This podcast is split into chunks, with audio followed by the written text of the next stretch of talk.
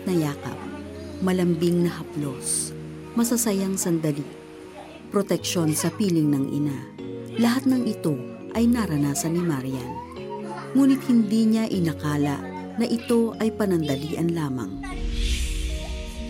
Bumalik yung mother ko from abroad. So, syempre, parang batang natuwa, na-excite na may nanay ako, ganyan. So, it lasted for almost a month only kasi after that, umalis ulit siya. Then, dun ko na lang nalaman na ang pagkakasabi sa akin is mag-abroad ulit. Pero after that, sobrang wala na kaming balita about her. I don't know my biological father. Yung lola ko lang yung nag-alaga sa akin, and even my uncle. Parang siya yung lumaking tatay-tatayan ko. So, mahirap, ganyan. I, I'm longing for a love eh, ng parents, pero wala. Ngunit ang kanyang lola ay walang alam sa mga nangyayari kay Marian. When I was in grade 2, I think, I experienced sexual harassment from my uncle-in-law. Yun nga, inubaran niya ako. Tapos, I don't know, natutrauma kasi ako nung time na yun eh. So, parang takot ako, baka malaman niya nagising ako. So, tahimik lang ako. So, yun. Pero yun nga eh, nung narinig niya na nagising yung tita ko, hindi niya na tinuloy. Subalit hindi lamang ito isang beses nangyari, kundi tatlo sa kamay pa mismo ng sariling mga pinsan. I feel like helpless na walang nag-stand up for me to protect me. Feeling ko, doon pa sila kumakampi sa mga taong involved. Bliname ko nga siya sa parents ko na yung mga thoughts na sana hindi ito nangyari kung may parents na nag-aalaga sa akin. Sana may matatakbuhan ako. Sana may magtatanggol sa akin kung nandito sila. Na sana may may iyakan ako, may iyakap sa akin. So yun, yung ganong feeling. Para makaiwas sa patuloy na pang-aabuso ng mga kaanak, nagdesisyon si Marian na maghanap ng sariling matitirhan. Ngunit ang pagkalinga at pagmamahal ay patuloy pa rin niyang hinahanap-hanap. At noon nga'y natagpuan niya sa barkada, bisyo at sa mga maling relasyon. I enter again in another relationship. Pero kasi this time I thought na yung relationship na to was perfect. Kasi nung nakalala ko yung guy, sobrang seryoso niya for me. And he even introduced me to his family. I felt that my boyfriend that time really loved me that much. So I'm willing to do everything to the point na I also give up my sexual purities. Akala ni Marian ay natagpuan na niya ang tunay na pagmamahal. Ngunit bigla siyang nagising sa katotohanan. Isang kaibigan ang nagbahagi na may Jesus palang kumakalinga sa tulad niyang iniwan ng mga magulang. Hindi man agaran ang kanyang naging desisyon ay mas pinili niyang iwan ang kasintahan at nagpatuloy sa pagsunod sa Panginoon. God is so amazing how He really gave me a new heart a new heart in terms of forgiving those people who caused me pain. By God's grace, unti-unti, inayos ni Lord yung relationship ko with these people. Even sa parents ko, sa mother ko na more than decades na, na hindi ka talaga siya nakikita. I think it was 2013 or magto 2014 nung nag-meet kami dalawa. Actually, nung time na yon, namin sa kay Lord how He holds my heart. I never said anything against her. I never even ask her bakit niya ako iniwan. I just told her na pinatawad ko na siya. Jesus is enough. Nakita ko yung big picture ni Lord na yung sinabi ni Joseph na you meant it evil but God meant it for good. Na God allowed me to undergo all these pains so that I'll be able to really minister to those young people na nagsasuffer din ng pain na pinagdaanan ko before. Na I'll be able to encourage them na if God is able diba, to change my life, He is the same God who is willing and able to also change their lives. Wow! Grabe yung journey ni Marian, ano? Yes. Grabe, I, I just feel so blessed by her life. You know, it's so true, no? God never wastes a pain. And, you know, if you receive the Lord into your heart, you know, He has a promise. All things will work together for good for those who love the Lord and are called according to His purpose. And sabi nga niya, no, she's able to minister to people who went through the same abuse that she went through. Who else has that kind of, you know, authority or, you know, maiintindihan niya kung anong pinagdadaanan ng mga these girls who are being who were abused and she will be able to share to them look at me now look at me now how god has blessed me how god has you know turned my mourning into joy, di ba? So talagang may inspire yung mga ba, mga girls na to sa kanya. Ang sikreto kasi ni Marian, three words. Sinabi niya tong three words na ito. Jesus is enough. You know, our longings, our desires, kadalasan these are disguised as earthly desires, earthly wants.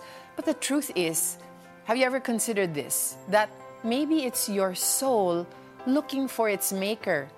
Psalm 42 2 says, My soul thirsts for God, for the living God. When shall I come and appear before God? Pero ang magandang balita, may sagot dyan ang ating Panginoon. Sabi niya sa John 6.35, Jesus said to them, I am the bread of life. He who comes to me will not hunger, and he who believes in me will never thirst. Jesus, the greatest lover of our soul, is the answer to our unspeakable longings. Maybe you're watching right now, and like Marian, you went through abuse as a child, and you say, you know, Lord, how could you allow this to happen? If you're a good and loving God, how could you let you know, a, an innocent child suffer this way. The truth is, God loves you so much, and while you were crying, He was crying with you. But the thing is, even if you went through this pain, God can turn it around and use it for good. He can heal your broken heart. But you need to desire to have a relationship with Him because He's a perfect gentleman and He will never force Himself upon you. So if you want to invite Him right now into your heart, we can do this together. It's not an accident you're watching right now. So let's pray together. Lord Jesus, salamat po Panginoon na while I was yet a sinner, you died for me on the cross, Lord, para bayaran ang aking mga kasalanan. Lord, I understand, Lord, that I cannot do anything, Lord, to earn my way to heaven, Lord. Only your finished work, Lord Jesus. Salamat po at kayo po nagbayad ng aking kasalanan. So right now, Lord, I commit to turn away from my life of sin and I will follow you all the days of my life. Lord, binubuksan ko ang pintuan ng aking puso. I invite you in, Lord. Please be my Lord and my Savior from this day on, Lord. I know you have a wonderful plan for me, Lord God. So, Lord, would you help me heal from my pain, Lord God? Would you help me heal from my past? And I know you have a wonderful plan for my life. So, Lord, I receive this wonderful plan, Lord. Please bless me and bring people into my life who will teach me your word, the Bible. And thank you, Lord. I love you so much. In Jesus' name I pray. Amen. Kung sumabay ka sa panalangin para tanggapin si Jesus bilang Panginoon at tagapagligtas, at kung nais mo na maipanalangin ka namin, please text YES, space your name, space location, at ipadala sa 0998-590-0620.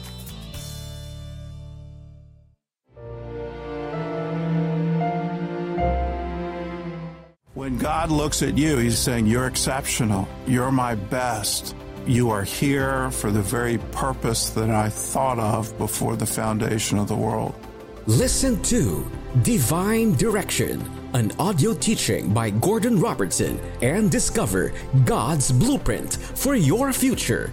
Get exclusive streaming access for your donation of 1,000 pesos to CBN Asia. Become a CBN Asia partner today.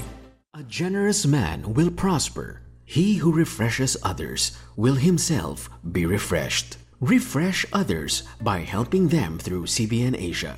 Ipadala ang inyong tulong sa pamamagitan ng BPI e-Donate. Sa inyong BPI mobile app, go to BPI e-Donate. Select CBN Asia. Ilagay ang halaga ng inyong donasyon, pangalan, cellphone number, BPI online registered email address at ilagay sa purpose of transaction ang telethon. Tap Donate Now Enter your BPI online username and password. Piliin ang account na gagamitin sa pag-donate at itype ang one-time PIN. Then, transaction done. With your generosity, marami tayong matutulungan. Kaya partner with CBN Asia today.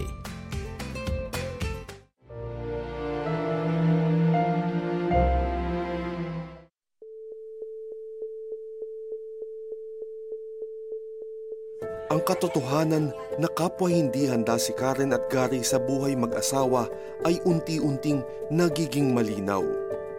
Sanay sa layaw ng buhay binata, barkada at bisyo. Ako, hindi naman ako tinuruan ng marriage 101 eh. So talagang wala akong alam about marriage. Tapos yung pagkabuntis pa ni Karen is ah, aksidente. Housewife kasi ako nung una. Si Gary, hindi siya masyadong involved sa pregnancy, sa pag-alaga ng bata. So I felt that I was really alone. Sinubok ni Karen na intindihin ang asawa. Ngunit sa paglipas ng panahon, narindi na rin sa paulit-ulit na paliwanag. Emotionally kasi, ano kami, detached. Yung hindi talaga kami nag-uusap, may sarili siyang buhay, ako rin meron. Tapos every other year, nabubuntis pa ako. So, nadadagdagan yung responsibilities. Since, kay, since lumalaki yung family, kailangan ko na rin magtrabaho. Bilang call center agent, muling nakuha ni Karen ang kumpiyansa sa sarili. Pero kasabay nito ang patibong ng tukso. There's this void in my heart na hindi na-fulfill nung relationship ko with Gary. Um, tapos parang mabigat siya. So unconsciously, feeling ko kailangan ko siyang kunin sa iba. Hanggang sa isang pagkakataon, sumambulat kay Gary ang madilim na sikreto ni Karen. nakilala sa Thing is happening. And then yun nga, then kinato ko na talaga yung ano. May kinikwento siya about this guy nga. E di ako, nag-jump na ako into conclusion. Umiinom lang ako pero hindi ako nang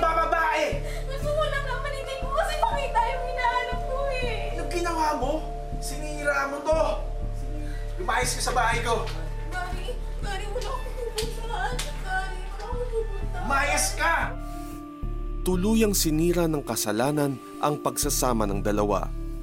Dala na rin ng nangyari, nauwi sa depresyon si Gary. Talagang may pumapasok. Talagang halos audible na naririnig ko na tumalong ka na dyan, no? Para matapos na.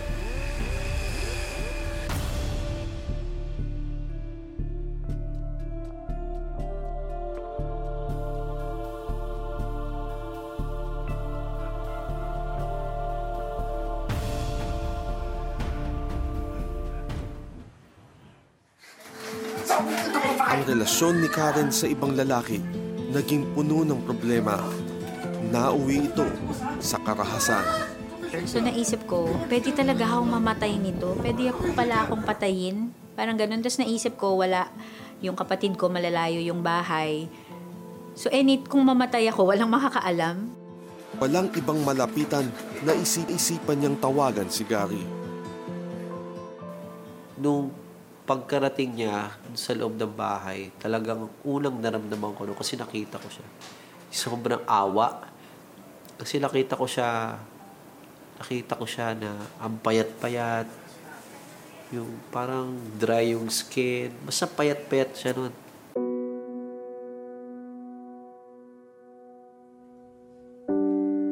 Makailang beses na sinubukan ng mag-asawang magbalikan. Magkaaway kami magkasama, magkaaway kami magkahiwalay. Kahit sa text, magkaaway kami niyan. Nabago lamang ito nang unti-unting nakilala ni Karen ang Panginoong Jesus na siyang nakita naman ni Gary. Iba yung text ha, mabait. May chance kaming nakapag-usap din, pag-usap naman, pero hindi usap na mahaba. At ano, yung pananalita niya is parang ah, nabago. Yun for the first time in my life, dun ko lang nakita kung paano ba talaga ako tignan ni God. Na mahal niya pala ako kasi syempre ang nafe-feel ko nun talaga rock bottom. Sa pagdalo ni Karen sa isang Christian church, unti-unti siyang binago ng Panginoon. Unti-unti, ino-open na kasi ni God yung heart ko, inaayos niya na pag pala asawa mo, kailangan forever vow yun eh, na ginawa namin between the two of us and kay God, na dapat pala magkasama kami. Sa mga sumunod na buwan, muling pinagtagpo ng Diyos ang landas ng mag-asawa. Naging pagkakataon ito upang magkaroon ng pagpapatawad sa isa't isa. There is no regrets dun sa mga napagdaanan natin because I know that God wrote that story and it's our testimony. I know now that I truly love you. Karen, I want to say parang I love you hanggang matapos tong buhay natin, tayo magkasama. She is my constant reminder of how great God is. Ang pinaghiwalay ng maling simula at kasalanan, pinatawad at pinagbuklod muli ng pagmamahal. Isang buong pamilya na punong-puno ng pagmamahalan. Sobrang thankful talaga ako kay Lord eh. Kahit na kahit na sobrang dark nung past, He can give us a new beginning, a new life. This really shows that nothing is impossible with God. If you surrender your life to the Lord, you surrender your marriage to the Lord, kahit na matagal kayong hiwalay, kahit na, you know, ang hirap-hirap mag-forgive, God can enable. He will give you the power to forgive. Kaya ano talaga, we need to get our relationship straight with God. Pero ikaw, how is your relationship with Raul? How do you, kumbaga, yung in, in, ina-adultery proof ninyo ang marriage ninyo? Yes. Oh, thank you for asking. Uh, because Raul and I, before we even got married, we already came up with, you know, agreements because we went Oh, may through... kontrata oh, kayo. kasi may premarital counseling kami, no? Ah, So okay. parang we learned, ah, ganito pala, this is how you affair-proof your marriage. So one is, we have that commitment. We will never, you know, live physically away from each other, no? Okay. For a long period of time. Or like, kunwari, mag, uh, even when we travel, kahit short periods, lagi kami magkasama eh. Uh, number two, you know, we will not have secrets from each other. Um, even our passwords, alam namin ng isa't isa. Uh, number three, we won't, you know, um, go with the opposite sex in a, you know, secluded area, na kami lang dalawa.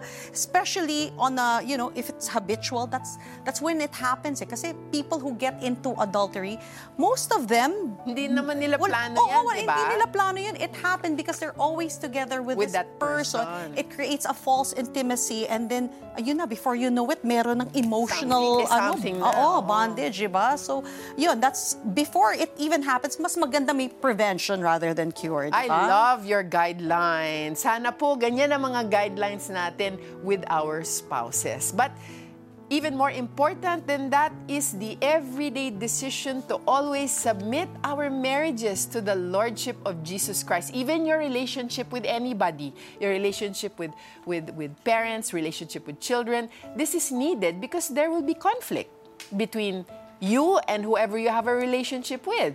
You know, I also know for sure that many marriages are hurting right now. There are wives watching, maybe there are husbands watching, boyfriends, girlfriends, and you are hurting right now. So I just want to pray for you. Allow me uh, to pray for you right now. So if you feel na you, you need God in your life because your relationship, your marriage is broken, let us approach the throne of God together. Lord, Jesus Christ, I know your desire is for husbands and wives to live in harmony with each other. So I lift up everybody right now, looking at you, God, asking you to, to fix their lives and their relationships, to fix their marriages.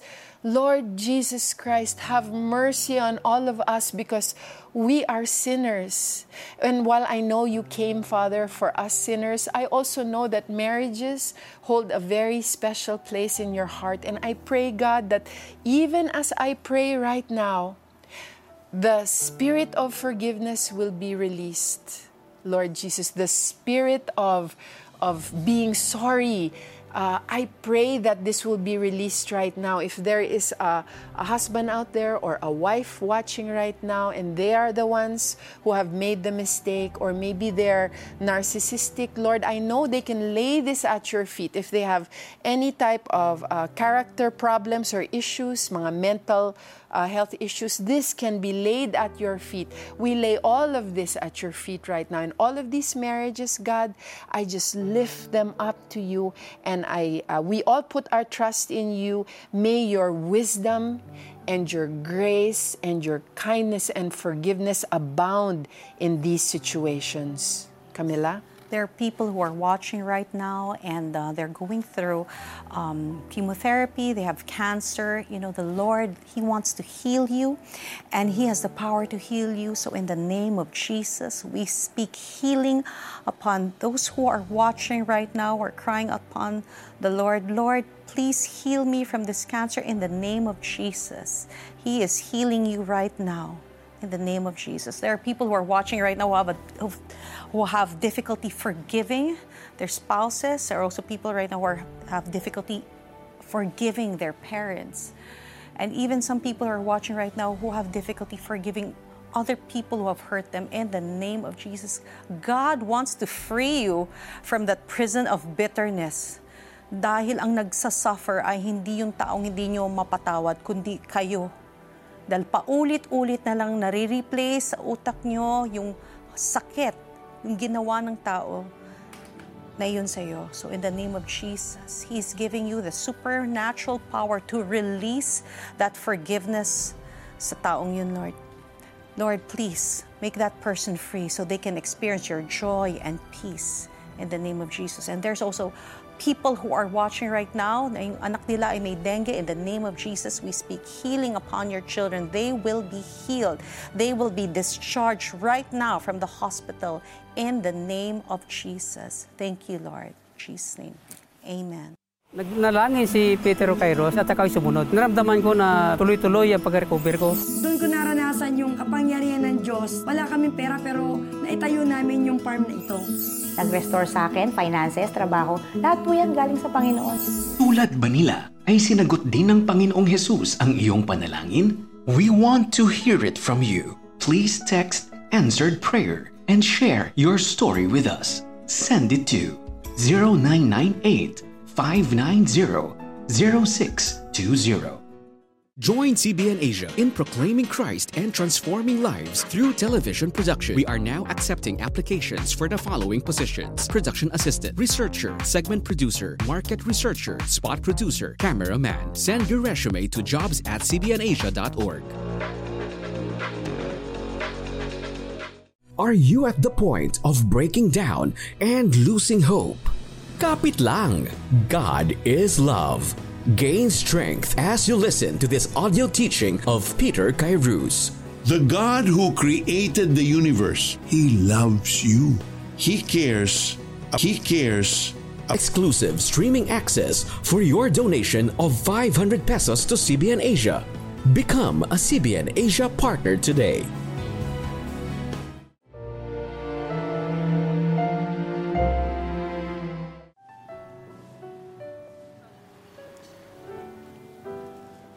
Mula nang pumanaw ang ina ni Grace, kinupkup siya ng kanyang tiyahin na taga Maynila. Habang naging lasenggo at nagkaroon ng iba't ibang babae ang kanyang ama. Meron akong tita na mabait kasi nung una binilan, binilhan niya ako ng bagong mga damit, sapatos, mga gamit sa school. Nung kalaunan, doon nakita ko na yung ugali niya. Ano yan, Grace? Binasag mo pa yung plato, ha? Naranasan ko yung pang-aapi niya at yung pagmamaltrato niya sa akin. Ipapulutin mo yan, ha? Wala akong magawa nun dahil wala akong mapuntahan, wala akong magulang. Dala ng kamusmusan, hindi nagawang makapalag ni Grace. Sa'yo na wag mo sasabihin sa mga naniningil sa akin na nandito ako, ha? Naawa ko sa sarili ko. Galit. Galit sa sa mundo, galit sa magulang, sa tatay ko kasi hindi niya ako nalagaan. Kasi ang alam ko ang tatay, binabantay niya o nakaagapay yung tatay sa mga anak.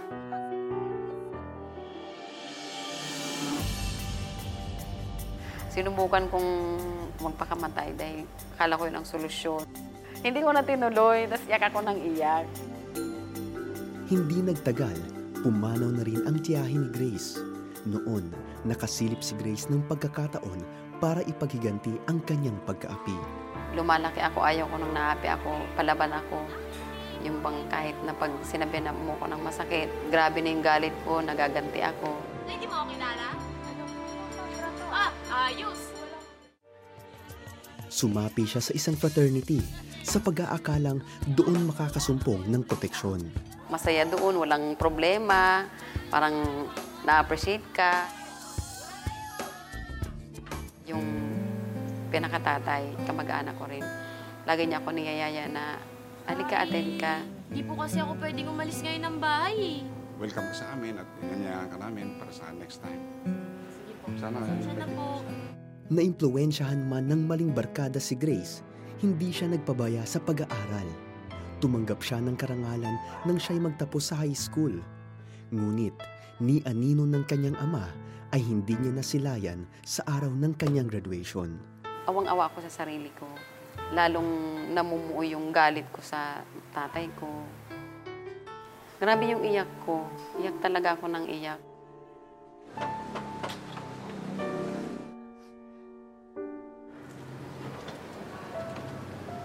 Grace, kumusta ka na? Madaming problema ang kinakaharap. Tama, tama. Pwede.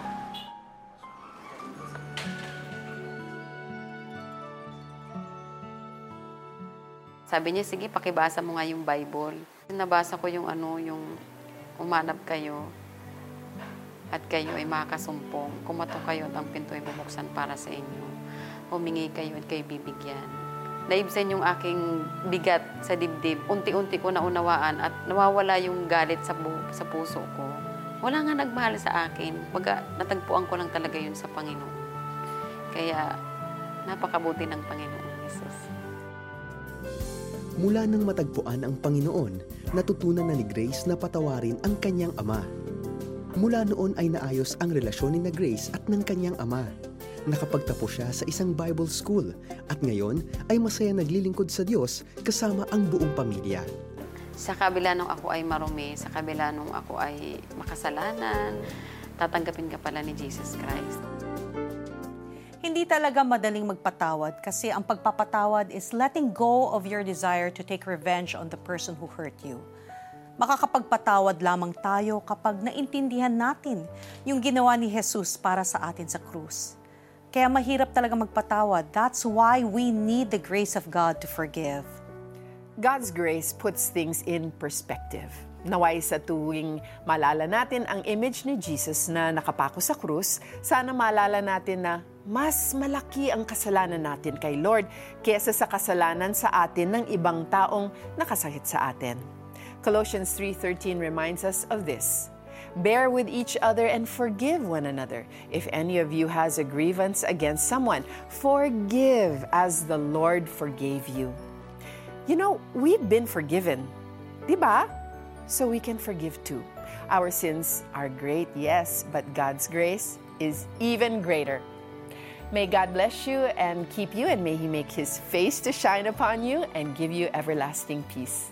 Bye. God bless you. God Bye-bye. bless. Ngayong Huwebes, iniwan si Jekoy ng ina sa amang nagtaksil sa kanya. Ang masaklap, pang-aabuso ang inabot sa madrasta. Lulong si Jemuel sa iba't ibang bisyo tulad ng inom, sugal at pornografiya. Habang buhay na kaya ang adiksyon, negosyanteng Amerikano na wala ng siyam na trabaho sa loob ng anim na taon pero mayaman ngayon. Dito sa The 700 Club Asia, Huwebes, alas 12 ng gabi sa GMA.